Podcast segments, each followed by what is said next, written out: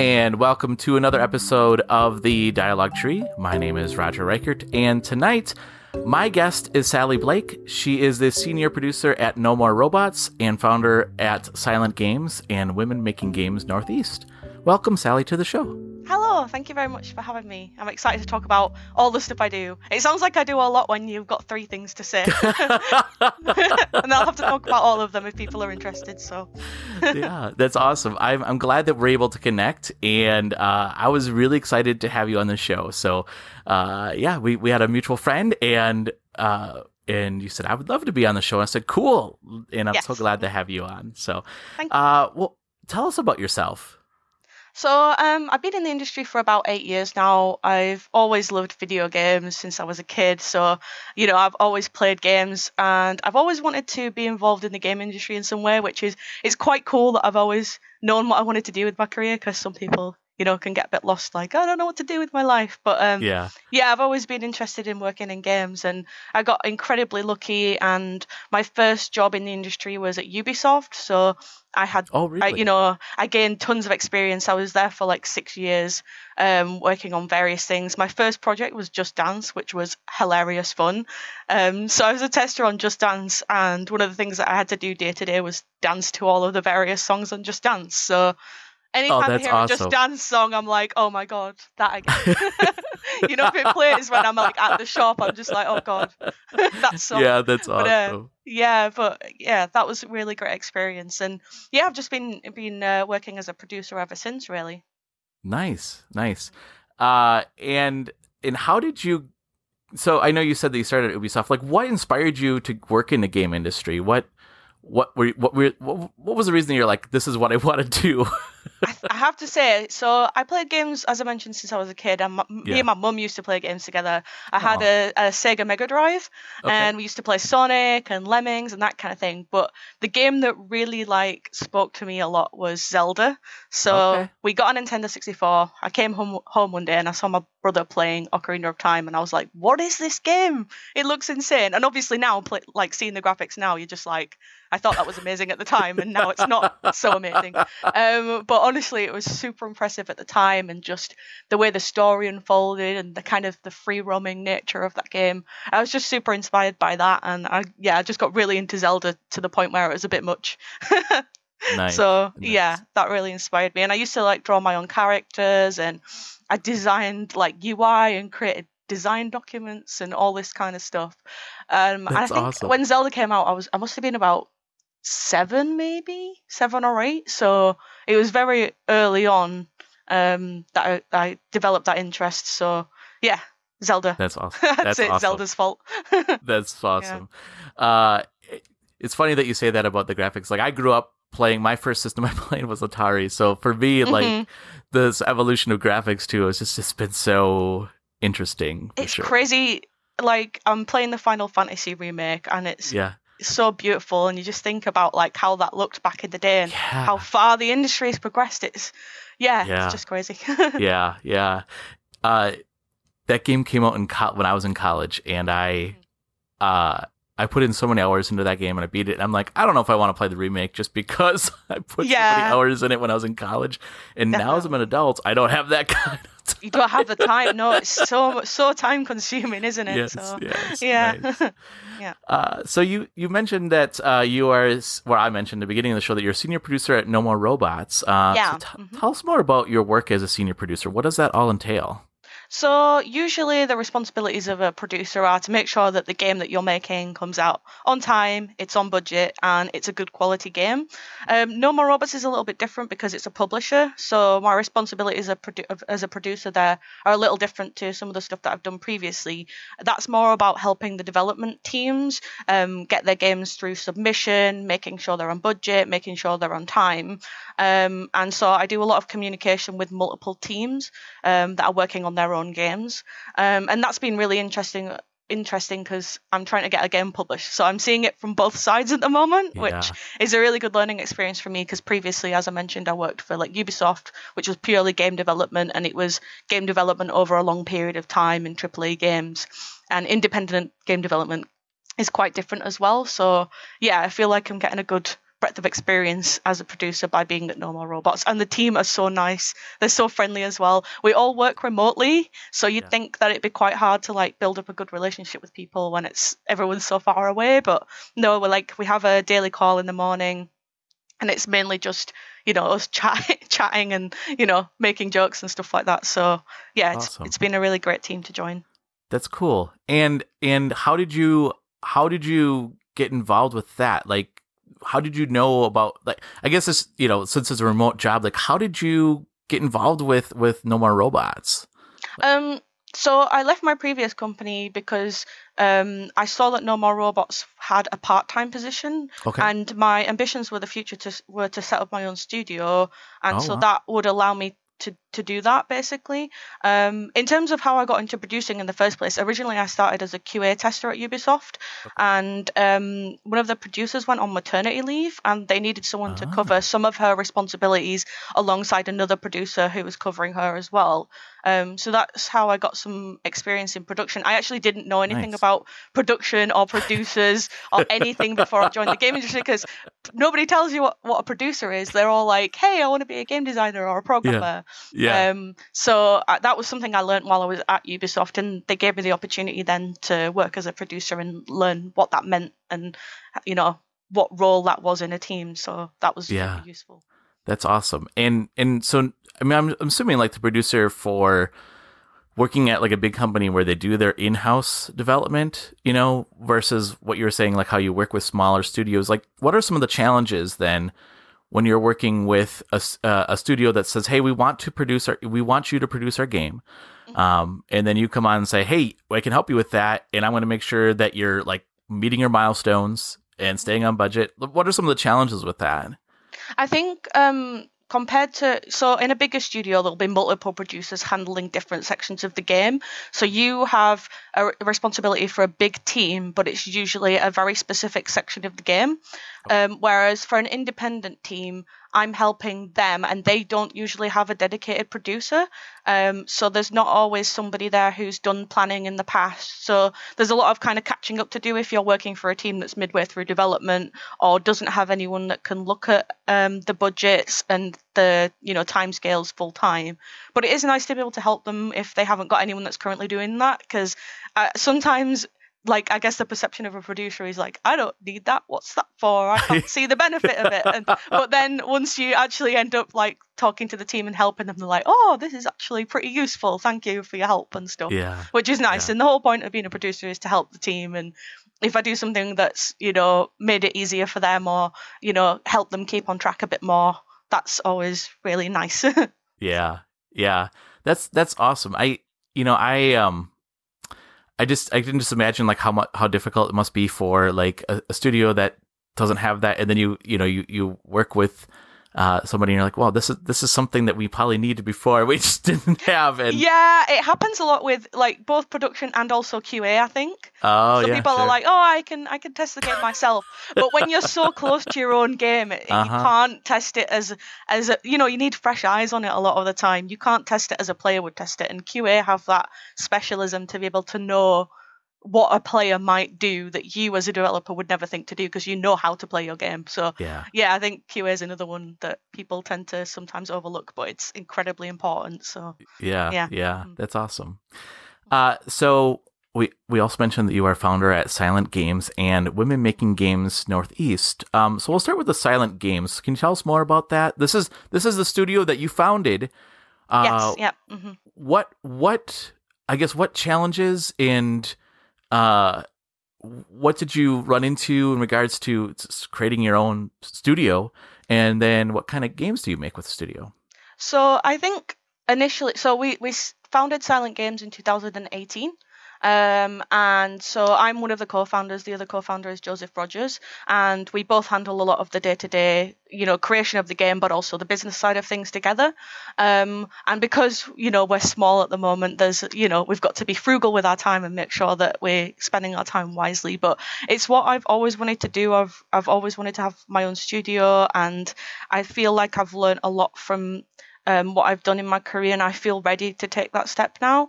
And we ha- also had a, a, game concept that we really believe in, and we really feel like players will really care about and like. Um, and so we just felt it was the time to start that. Um, at the moment, we are creating a vertical slice which aims to show like how the game will play, what it'll look like. The game is also one of the challenges for us is that we're not a tiny indie team. We're hoping to be like a double A, so not triple A, but not small indie team. So it's like a middle ground, which is a little bit more difficult to try and get the funding for that kind of game. Um, kind of these mid tier budgets can be a little bit more difficult. But um, yeah, I'm excited to see where it goes. We're talking to publishers at the moment about the concept. So um, yeah, we're hoping to work with a publisher moving forward on, on the game concept. So yeah, it's exciting times. We've made a lot of progress over the last year. You know, we've got um, a 3D artist called Jay who's been working really hard on the 3D art and he's done a fantastic job of bringing the vision to life. We had a concept artist called Astrid who is amazing. She is super passionate about like creature design and she's mm. done some really amazing environments and creatures for us.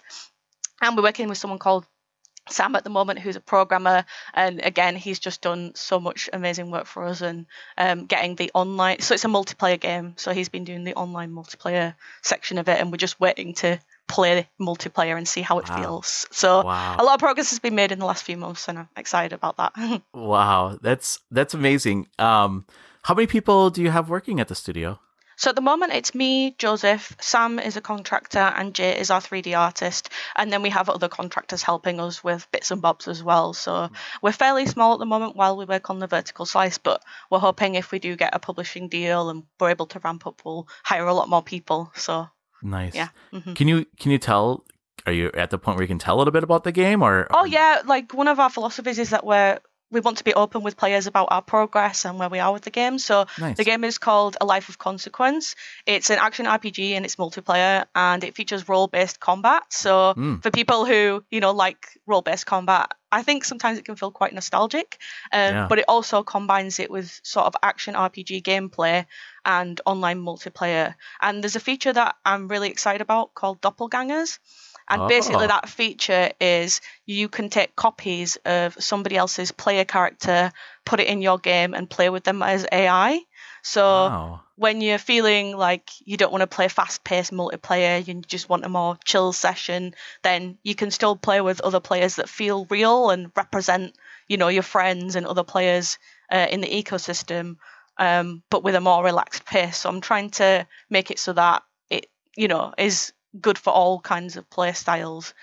And there's a lot about the narrative on, on our website as well, like the backstory. It's kind of like visually. Um, so the city and the characters are like medieval, so it's set in a medieval time. But in the center of their city is this big machine, which is like ancient technology from a bygone era that they don't quite understand. But that mm. has quite a sci fi looking vibe to it. So it's all these medieval characters running around with these massive like sci fi swords. So I'm really happy awesome. with kind of how the visuals have come together. And people have said that, you know, they really like how that, that looks. So yeah, I'm wow. kind of excited about how that direction is going. So wow, that's yeah. awesome. That sounds really amazing. I'm I'm super excited to uh, when the final product is done. So cool. Uh, and then you're also the founder of Women Making Games Northeast. Can you tell us more about that? Yeah, so um, I, I, as most people know, um, there is like a lack of women in the game industry, and it's getting better over time.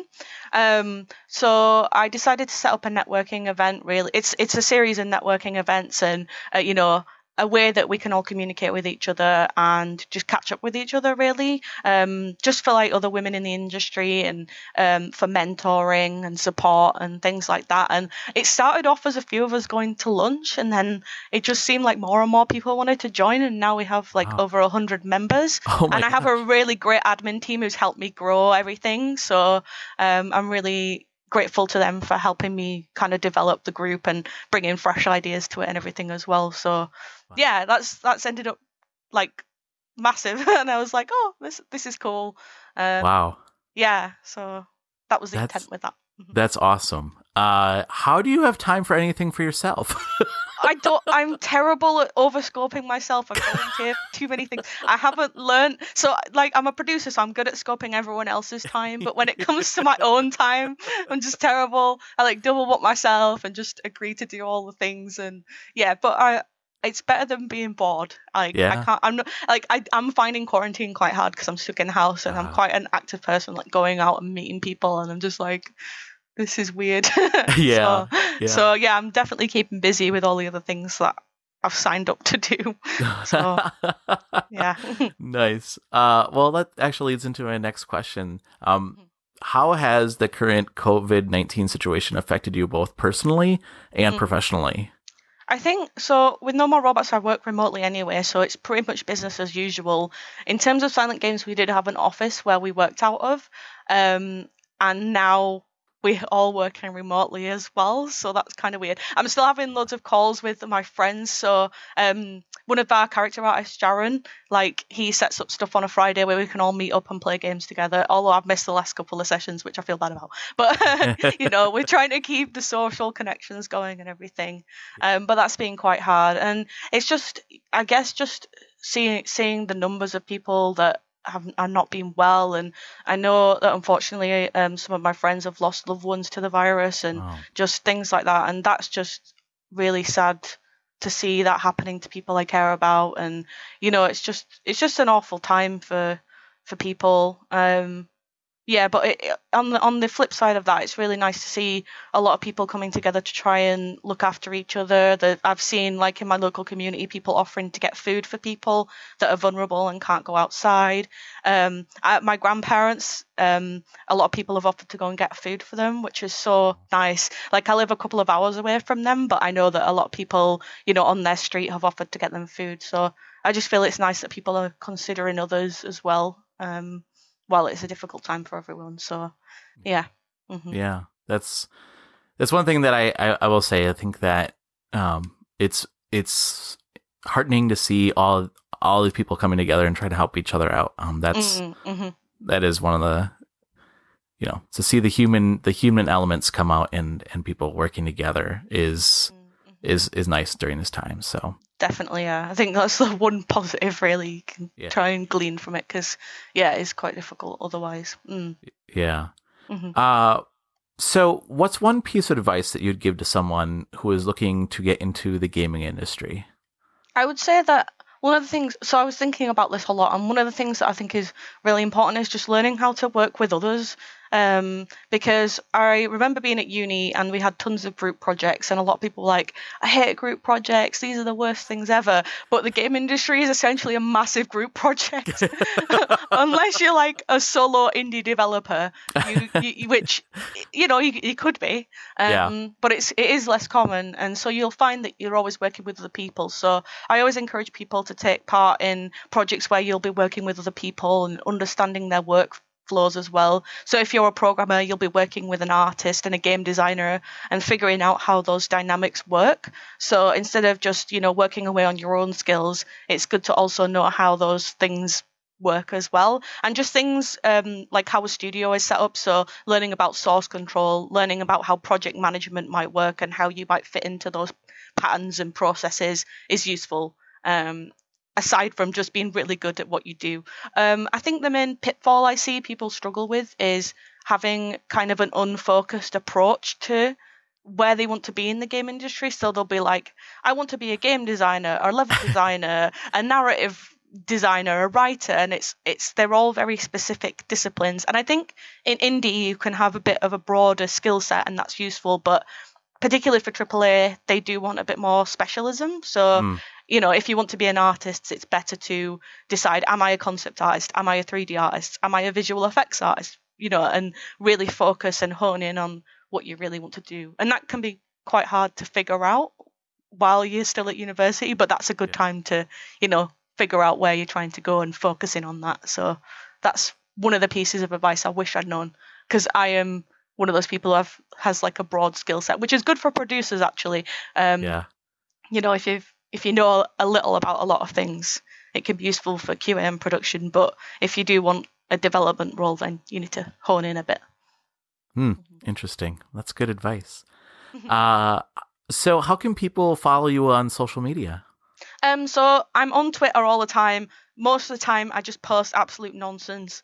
I like I just post memes and like you know at the moment my neighbors are being real loud, so I'm just ranting about how loud my neighbors are. So it's probably not super interesting for everybody. But um, uh, I do occasionally post about game development and things.